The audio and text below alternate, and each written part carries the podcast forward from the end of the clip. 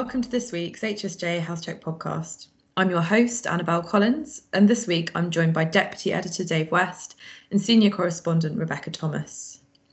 COVID and its impact on the NHS is, of course, still dominating the headlines, but this week on the podcast we're discussing something that could have easily fallen under the radar the Care Quality Commission published a report highlighting the shocking experience of patients experiencing a mental health crisis in an acute hospital and also a follow up on mental health rehabilitation units. Um, Rebecca is HSJ's mental health um, expert. And Rebecca, you've been particularly focusing on um, the first of those two reports on mental health provision in the acute sector. Um, could you tell listeners what some of the key findings were in that report to kick us off? Yeah, of course. So uh, I, I chose to focus on this report in a recent column because it it's an often um, an area that's not often looked at um, is the um, the experience and care of mental health patients within acute hospitals. Uh, the CQC um, have been looking into this for the past couple of years, I'm aware. But this is a report that's uh, that we've been waiting for for a while. Um, unsurprisingly, the, the report was very heavily focused on emergency departments, which, as most people will know, um, uh, patients, um, mental health patients who experience a crisis, um, ED is one of the most common places which they turn up to and present. Um, overall, the picture was that the experience was largely terrible. Um, terrible within for mental health patients within EDs. I mean, they're just not they're not set up to be an appropriate environment. I mean, I wasn't uh, a conversation not too long ago.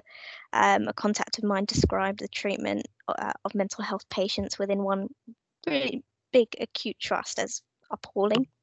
Um, um, and but it's a well-known issue, um, and obviously it's not it's not an issue that's just down down. It's not an issue that's just um, is the onus the onus is not only on acute trust to address this.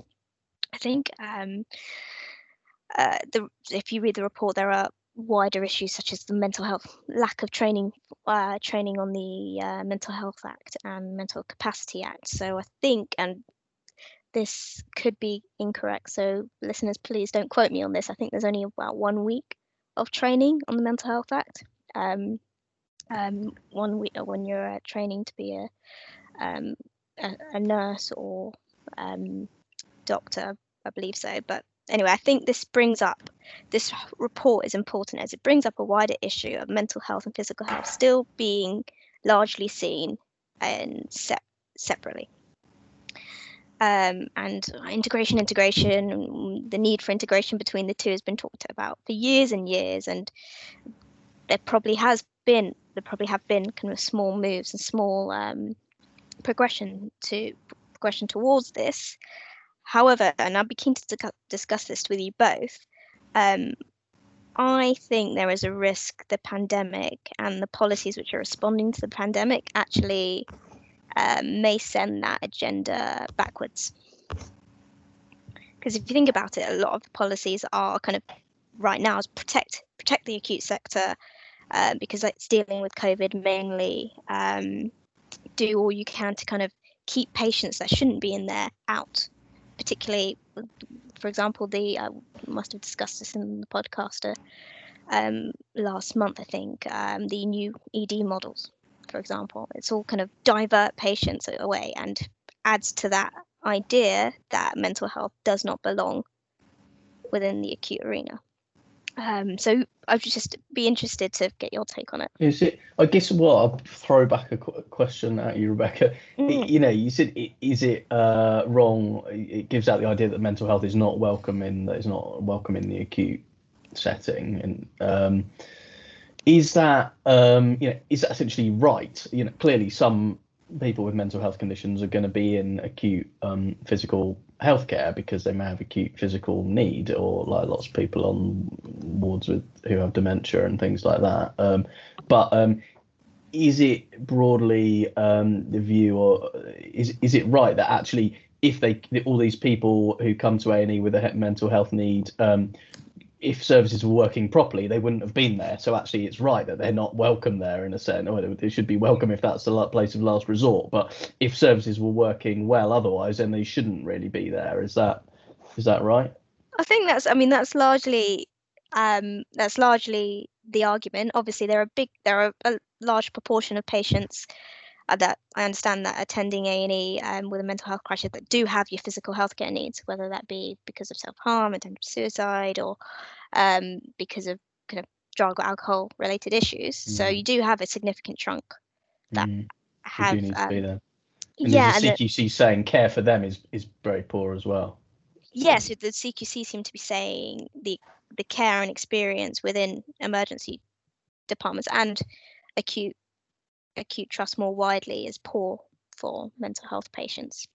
And for example, they they spotlighted um, uh, so the one case study um, talked about a patient's experience of what they call safe rooms, which are sort of like rooms that are just off ED for mental health patients to wait to be assessed by the mental health liaison team, um, wait for a bed, for example. Um, and this patient described it as bare with a mattress on the floor. Um, um, so, I mean, in, in terms of that, even the room set up for the mental health patient coming to ED was not adequate. It's poor. Yeah, I mean, yeah, it's hard for me to it's hard, hard to know whether that particular thing has been exacerbated by by um, the sort of the conditions for people who do need to be in A and E um, and do have mental health um, condition and uh, you know and how are they treated during COVID? It's possible. Like it seems um, likely that given the the kind of extra measures and um, sort of um, kind of anxiety about spacing and everything that it would there would be some knock-on problems. But the but yeah, the main I guess the main point being about um, access to um, access to the services that, that, to getting to access to the right services for people with mental health conditions um, having got worse during COVID, I think is is it seems to me to be likely that is the case, and the access to NHS services in general has got um, has got worse, um, which is uh, you know is sort of on the one hand, I suppose you might be sort of stating the obvious because the NHS is treating loads more patients and having to deal with spacing and dealing with all the complexity of infection, other complexities of infection control. So clearly, there's going to be some um, negative sort of rolling back the frontier of access, it seems to me, and that is always likely to affect the mo- uh, sort of vulnerable or excluded or groups that are, are less likely to um, get to the right access they need. Um, anyway. Um, so it's most whether that's um, you know different uh, sort of uh, people, uh, eco- socioeconomic groups or ethnic groups or people with mental health conditions or learning disabilities or things are often likely to lose access because of um, when when the sort of frontier of access is rolled back. It's always it was interesting. Uh, I don't know if we've covered this on the podcast yet. It might be a sort of another kind of con- controversial one for a different week. But the, this discussion about access to general practice um, and the sort of real um, kind of hostility that seems to have been shown to some GPs, and then kind of hostility back in the other direction. I think of uh, people who have questioned whether access is remaining good. Um, I've possibly not really answered the question directly there, but I, I do think that people who need access to mental health services will have, um, in some cases, will be finding it really difficult because of the various um, changes that have been been made.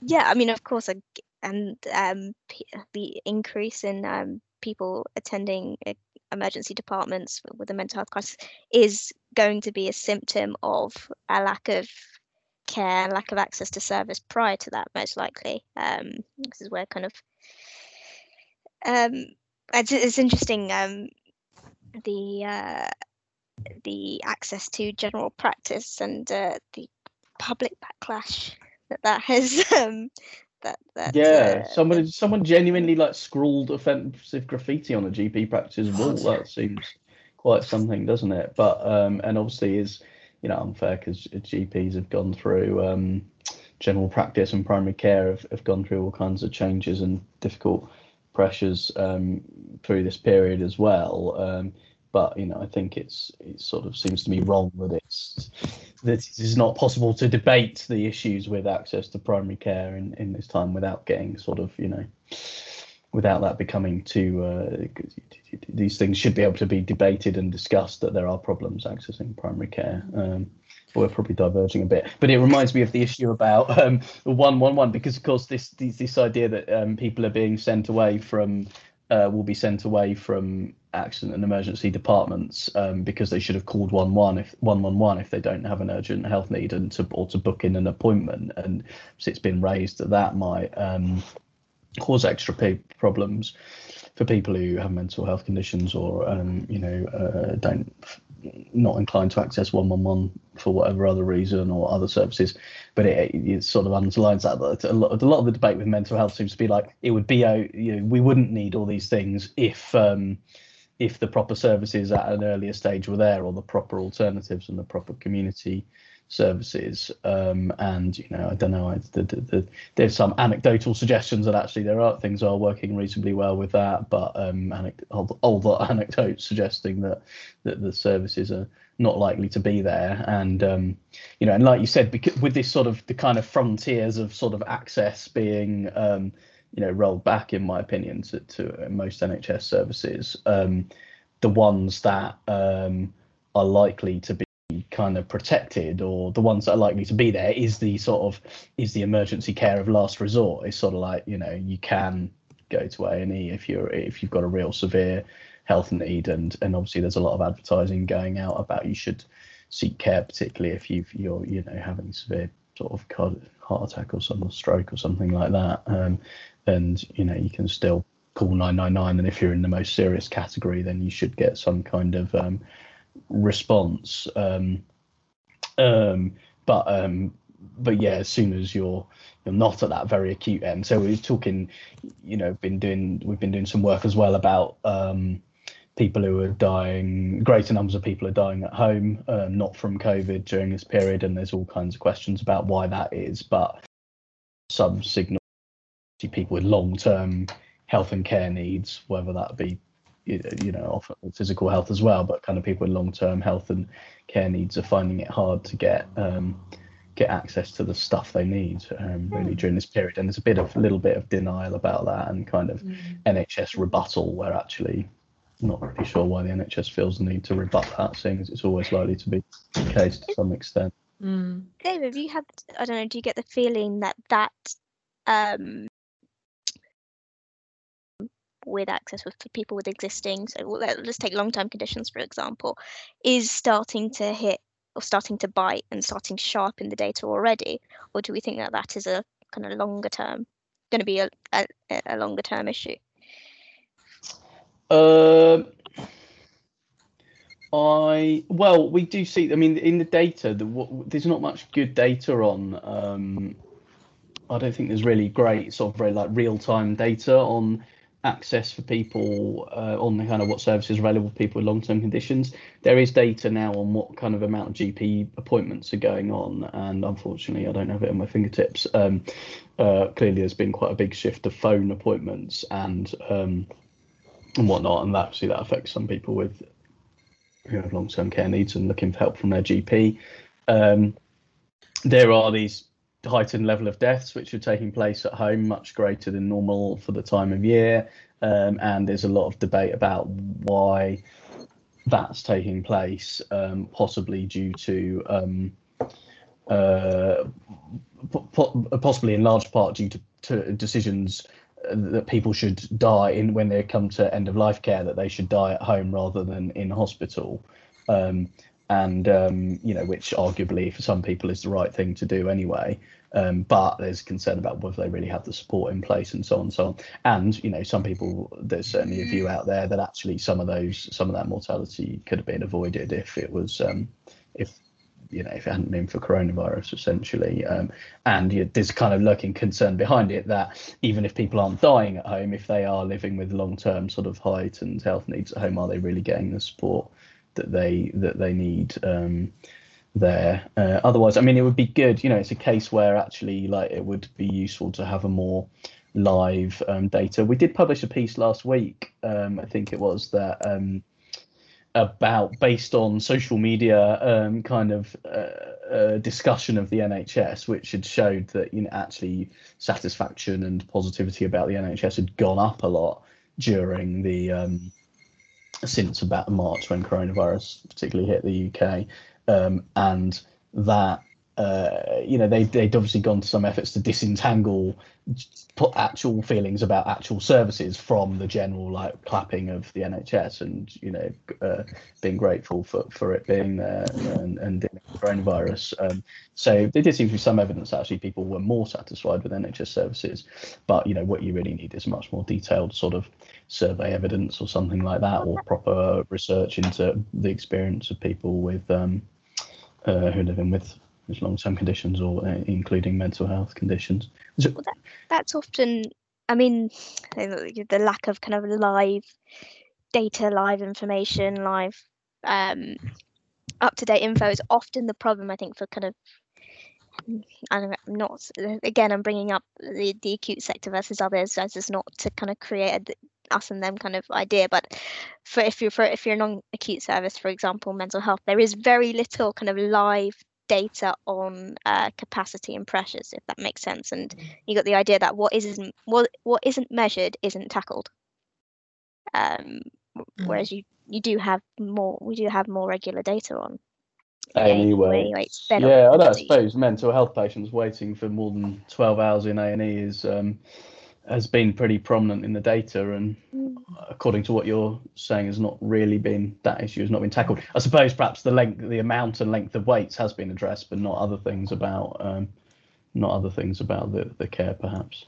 Yeah. But in terms of that sort of inequality, Rebecca, you said you didn't want to be too us and them, but um, there was a quite um, a, a kind of standout line in your in your column, the one we've sort of been talking around from um, Saffron Cordery. So, for those who don't know, NHS Providers Deputy Chief Executive. Um, I believe this is in another piece, um, yeah. but she was accusing the government of structural discrimination, um, and this was after the um, the um, kind of further detail on the 40 new hospitals. Um, some more details were published on that. I think it was last week or maybe the week before. Um, but um, there were due to be six mental health units in this announcement, um, and they're not there anymore. Is that is that right?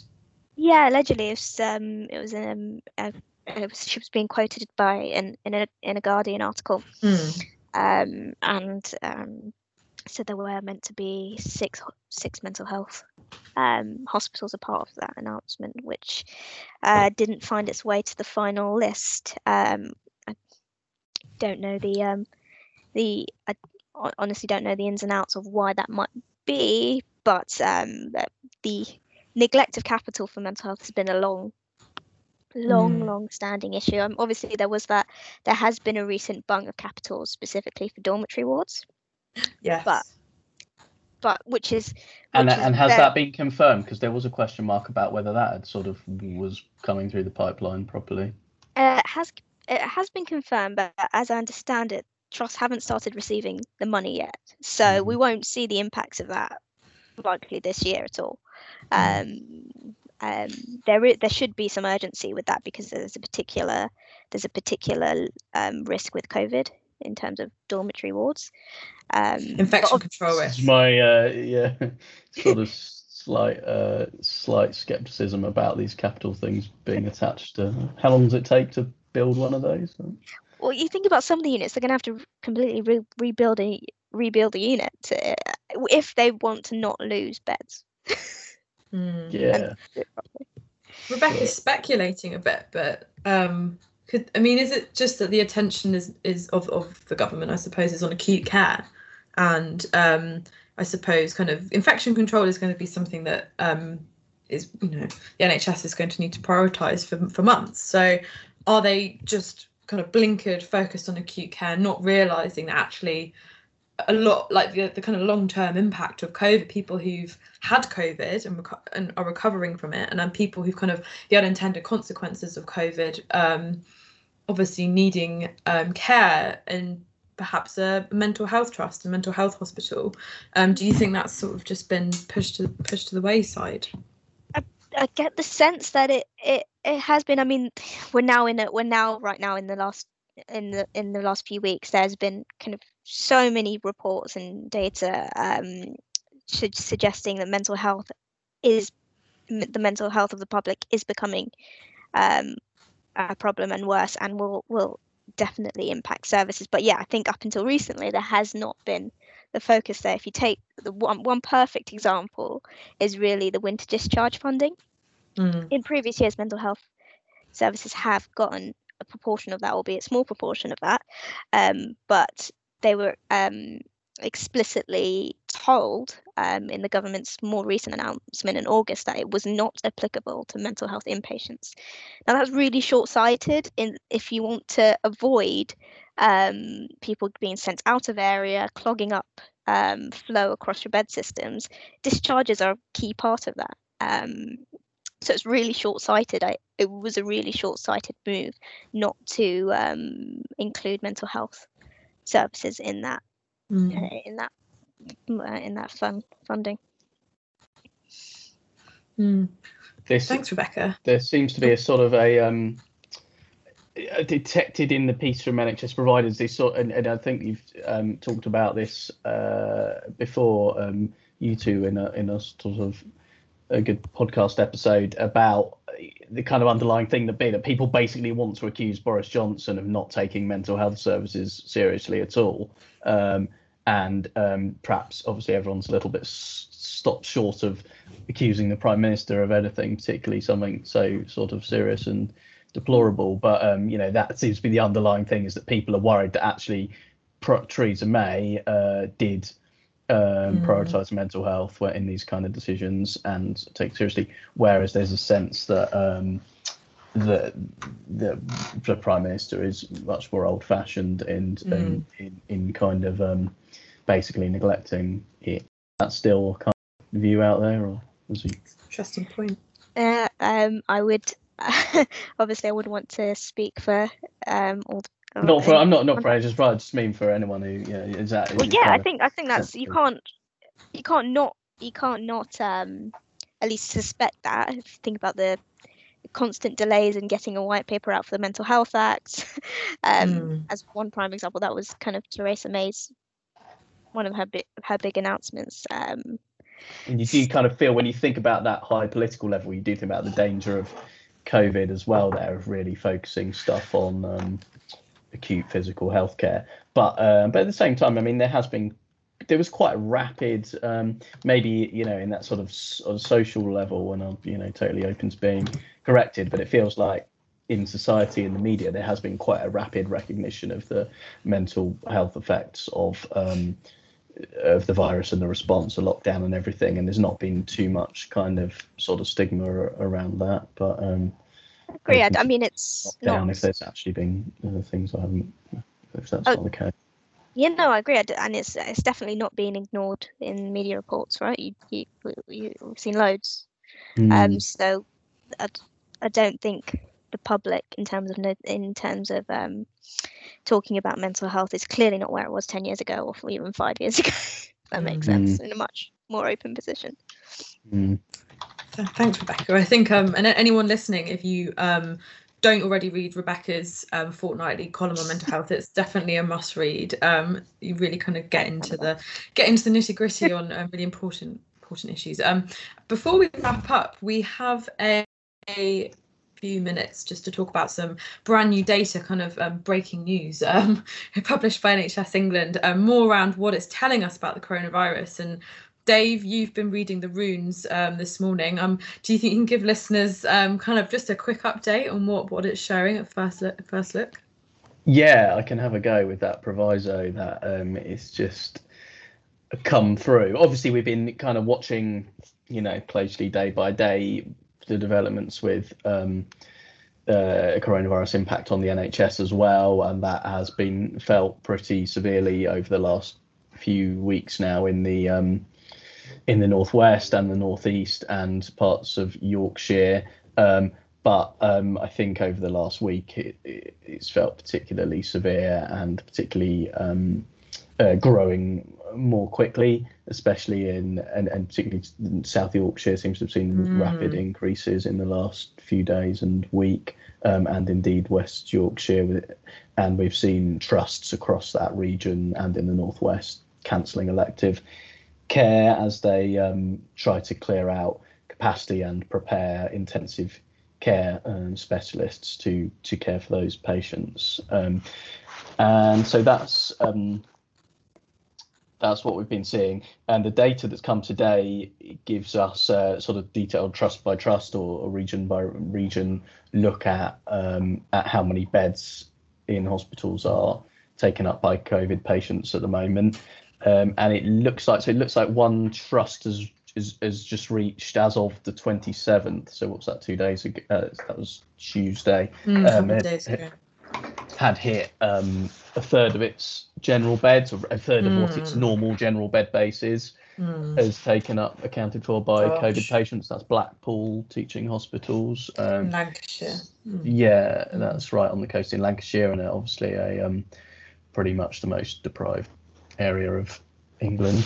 Um, mm. And that's so that's a higher percentage occupancy than Liverpool hospitals, which of course is quite a much bigger hospital trust, which is looking about 28% um, of its bed base taken by that. And then the next trust by occupancy is uh, Doncaster, Doncaster and Bassetlaw, oh, so that's right. South South Yorkshire. Yeah, South Yorkshire is interesting um, because in the first peak and, and also Nottinghamshire, um, not not hit as badly as some bits of, of the north. I mean, you know, kind of neighbouring um, neighbouring regions. It's it's just interesting that they're, they're having a very different experience this time around.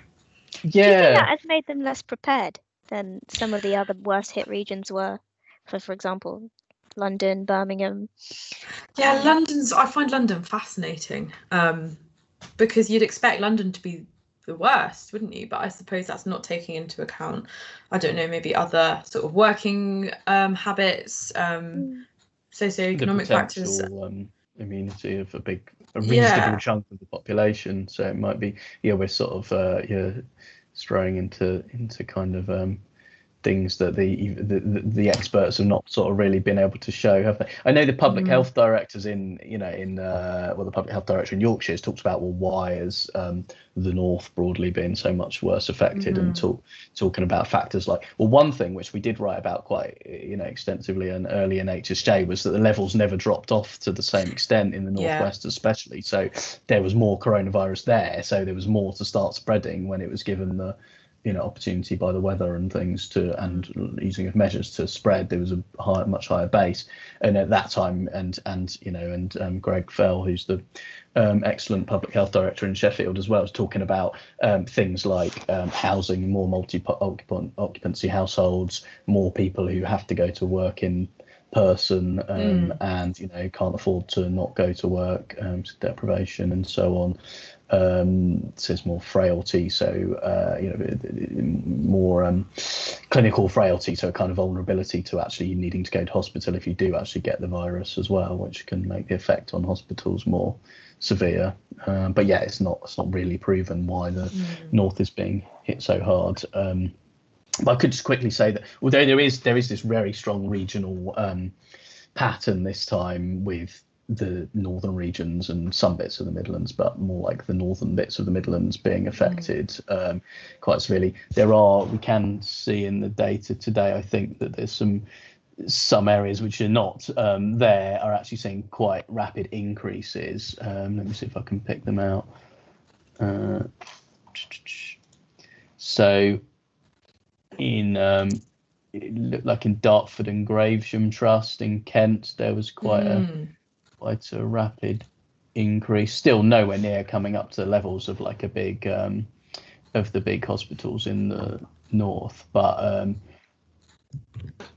Dartford and excuse me, And Gravesham, so Imperial College, obviously West London, seeing mm. like reasonably steep increases in the numbers coming in, but still, you know, way below what it was at peak and everything like that. Mm. Um, but it, I don't know. There's kind of these signs say that actually other areas of the country are not um, are not immune. Um, it's and the big question, obviously, being whether they how that will develop, whether it will continue rising, and they're sort of mm. they they are you know it, two or three weeks behind the net in northwest, or whether actually that curve will be completely bent and they won't when Yeah. get find themselves in that position. I think the new data um, published by Public Health England around the age, the age um, specific data is really interesting. 'cause it's so that it's kind of showing a huge peak in sort of I think it was um, obviously kind of student age people kind of around sort of 18 to 24, and then incredibly dr- dramatic dropping. Um, and I don't know, it's just it's just very interesting, isn't it, when you have it split into that kind of granular detail. Um, but for anyone listening, Dave, where can they um, read about kind of the full reporting of this data on HSJ? hsj.co.uk. Yeah, uh, Jack Serle, uh, my colleague on the data, is kind of uh, crunching it as we speak, and we'll publish it shortly on Thursday afternoon, and um, we'll put it on Twitter as well. Brilliant. So, Well, thank you both very much for your time. Um, it's time to draw the podcast to a close this week. Um, and as ever, if you enjoyed us, um, don't forget to share and um, and you can find us on the HSJ website and all main podcast channels. Thank you so much for listening, and we'll see you next week.